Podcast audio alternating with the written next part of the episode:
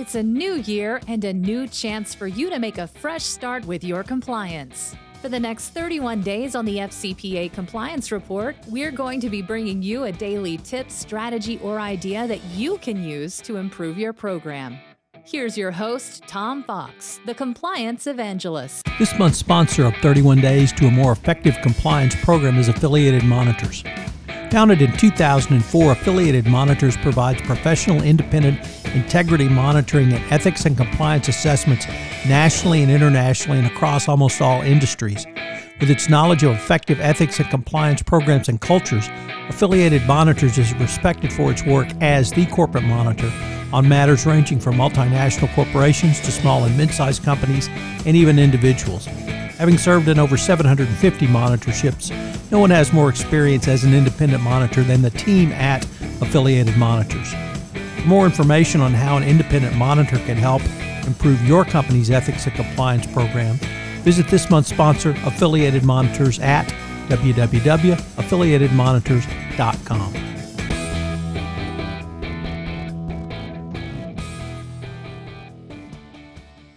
Design thinking and compliance. Design thinking is another innovation which can help the CCO move forward in a cutting edge manner to make a compliance program not only more robust, but also operationalize it into the fabric of a company. Such a mechanism would help to drive compliance into the operational nature of the company. Design thinking can bring innovation in a number of ways to your compliance program. The approach, once used primarily to design products, is now infusing corporate culture.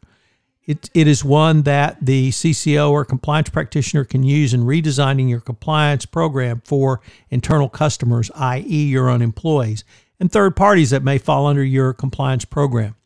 These groups have a user experience in doing compliance that may be complex and interactive. You need to design a compliance infrastructure to the way people work so that doing compliance becomes part of the workforce DNA. The first component to, of design thinking is to focus on the user's experience with compliance.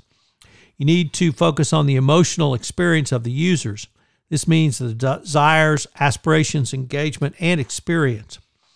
Two, describe products and users. Team members discuss the emotional resonance of a value proposition as much as they discuss utility and product requirements. For the compliance function, this should be centered on the touch points the employee base has with the compliance function, and this should be designed around the user's need rather than internal operating efficiencies. The next step is to create something design thinkers call design artifacts. While this is usually thought of as a physical item, it can also be spreadsheets, specifications, or other documents that have come to define traditional organized environment. Their use is critical because they add a fluid dimension to the exploration of complexity allowing for a nonlinear thought when tackling nonlinear problems. Whatever the compliance practitioner may use, design models are tools for understanding and they present alternative ways for looking at a problem. The next step is to design prototypes to explore potential solutions. In other words, build a part of your system and test it from the user's perspective. Prototyping is probably the single most pragmatic behavior the innovative firm can practice. I think this is because the act of prototyping can transform an idea into something truly valuable through the use of interaction and testing. While it may sound antithetical to the compliance practitioner, a key component for design thinking is a toleration for failure. I realize that initially it may appear you cannot have failure in your compliance program. When you consider design thinking is an iterative process, it becomes more palatable. However, design thinkers must exhibit thoughtful restraint when moving forward so they can deliberate have deliberate decisions about the processes more specifically the processes they should not do this means that if a compliance process is too complicated or requires too many steps for the business unit to successfully navigate you may need to pull it back something called constrained focus three challenges in design thinking for the CCO are as follows First, there must be a willingness to accept more ambiguity, particularly in the immediate expectation for a monetary ROI. More functional or better compliance system design may not immediately yield some type of cost savings, but it may be baked into the overall compliance experience, providing greater operationalization. Second, a company must be willing to embrace the risk when it comes to transformation. There's no way to guarantee the outcome, so the company's leaders need to be willing to allow the compliance function to take some chances in directions not previously gone. Third is the resetting of expectations as design does not solve problems, but rather cuts through complexity to deliver better overall compliance experience. This in turn will make the company a better run organization. Many compliance professionals, including myself, believe that it's wrong to simply conclude violations of anti corruption laws are engaged in by bad actors. Rather, it's good people doing bad things.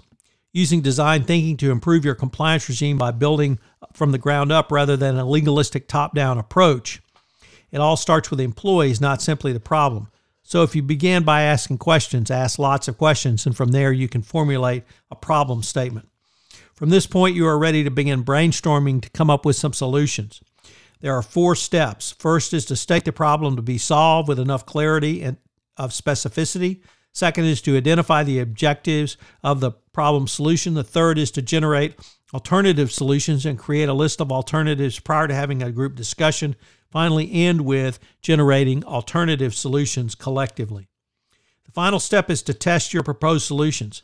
Test, test, and prototype, and then test again. The key is to avoid judgments, or rather prejudgments, and let the tester interpret the prototype and obtain the feedback therefrom. It's incumbent to iterate throughout the process multiple times, which allows you to narrow the scope of the solution and move from working on broad concepts to nuanced details. Design thinking protocol used to help effect more creative and effective compliance training models. It allows employees to provide initial input to improve effectiveness and relevance for training. The compliance team then implements the proposed solutions until more operative ones become apparent when these are rolled out company wide and provide more effective training program. As the entire process documented, when the regulators come knocking, you will be able to explain your training and demonstrate its effectiveness. So, what are three key takeaways? Number one, it's not simply product innovation, it's culture innovation. Two, it works around the employee's needs for operational efficiency. Three, it improves from a bottom up rather than a top down approach going forward. I hope you will enjoy the entire month on innovation and compliance in this month's offering of 31 Days to a More Effective Compliance Program. If I could ask you to do so, would you pass on to at least one person this podcast series on the nuts and bolts of compliance as I'm trying to expand my audience base for 31 Days to a More Effective Compliance Program? I hope you'll join me again tomorrow where I take up another topic in innovation in compliance. Thanks again for listening. 31 Days to a More Effective Compliance Program is a production of the Compliance Podcast Network. This podcast is a part of the C Suite Radio Network. For more top business podcasts, visit c-suiteradio.com.